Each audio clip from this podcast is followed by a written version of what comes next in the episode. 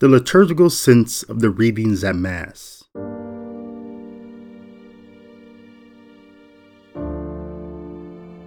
One of the most powerful acclamations of truth in our faith is that part of the Nicene Constantinople Creed where we confess about the Holy Spirit that He has spoken through the prophets.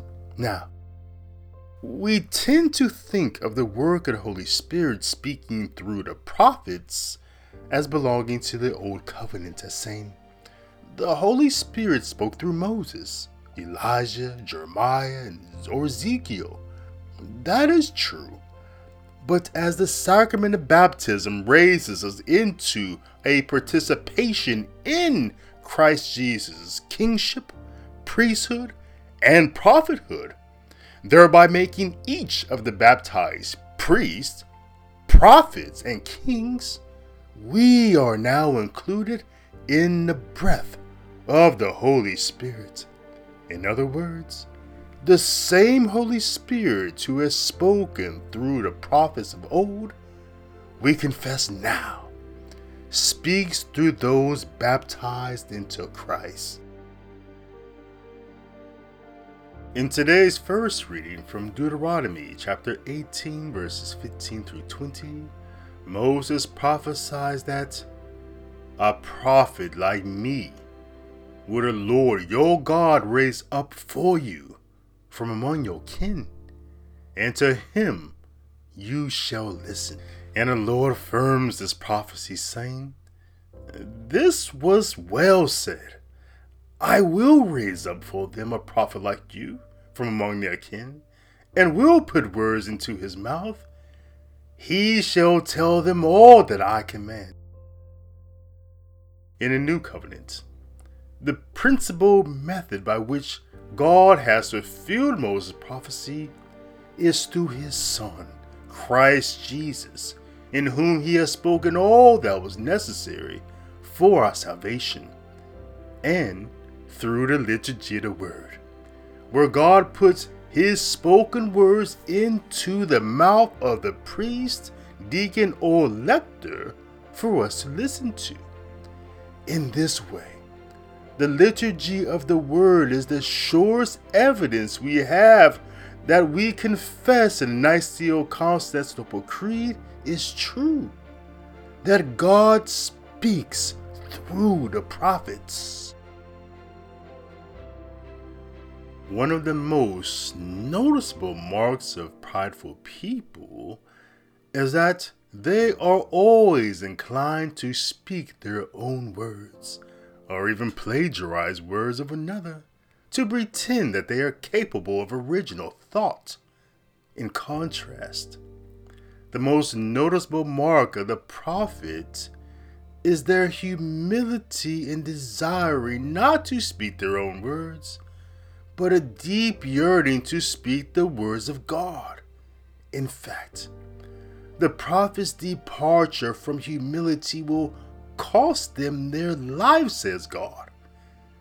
But if the prophet presumes to speak in my name, an oracle that I have not commanded him to speak, or speak the name of other gods, he shall die.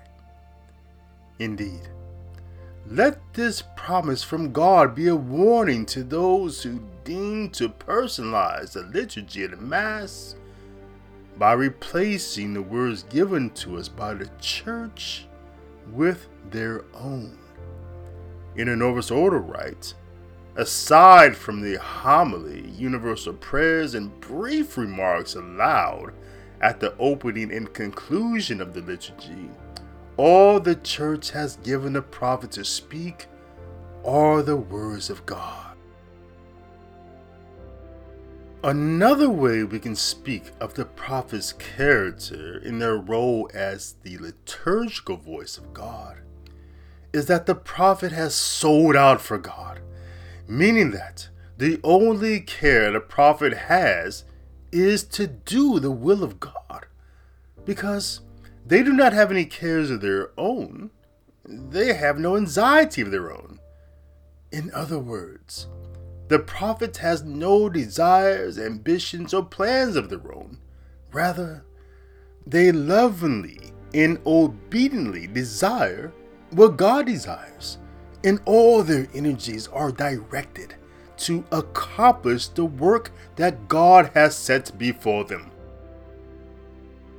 In today's second reading, from 1 Corinthians chapter 7 verses 32 through 35, the apostle Paul tells the Corinthians that they can be free from all anxiety if they live in this way, writing, I am telling you this for your own benefit, not to impose a restraint upon you, but for the propriety and adherence to the Lord without distraction. While Paul encouraged the faithful at Corinth to avoid marriage to be free from its distractions, even married persons can take up this call through an intentional and audacious passion to live out their vocation of holy matrimony in harmony with any assignment God has given them. Because the Word of God is a person, Jesus Christ. The Word of God is living, active, and transformative. And because the Word of God can take a dead thing and make a living thing, when we consume the Word of God, through letter and the Holy Eucharist, we confess with our actions that I am no longer just an I, but I and a we. It would be wrong to characterize the ongoing conversion to union with Christ as a journey of surrendering or sacrificing the I, because it would be self contradictory. To be in union with a person means that I still exist, but I am in harmony with another. The Holy Spirit has spoken through and speaks through the prophet. But he is not the prophet. Rather, the proclaimer of God's word is the one in whom the word of God lives and they respond to God's indwelling by abiding in His presence and by proclaiming in word and deed that God is active and alive in the world. Today's Gospel reading from Mark, chapter 1, verses 21 through 28, finds Jesus of Nazareth in a Capernaum synagogue on the Sabbath where he cast an unclean spirits out of man simply by saying, Quiet, come out of him. Indeed, one of the earliest exorcism rituals was not in Latin, did not require priests to sacrifice an ox and pour blood everywhere, and only needed very five uncomplicated words the best explanation that those who witnessed this event could come up with is that Jesus was offering a, a new teaching with authority.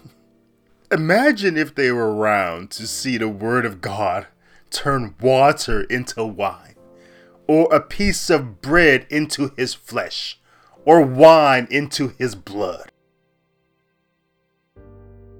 Anyone can speak what is true and with that, their words of truth will carry with them some natural effect and opportunity for grace.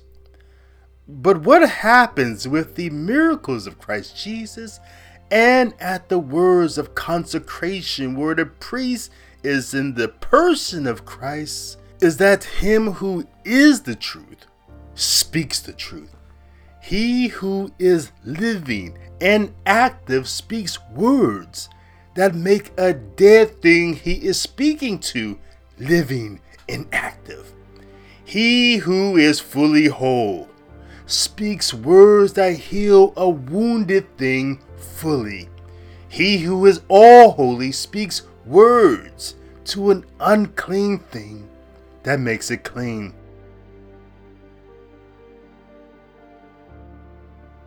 As it is with Christ Jesus, so too it is with those in whom Christ Jesus lives in and through. This is why our Lord promises that those who believe in his name will drive out demons, speak new languages, and pick up serpents with their hands, and if they drink any deadly thing, it will not harm them.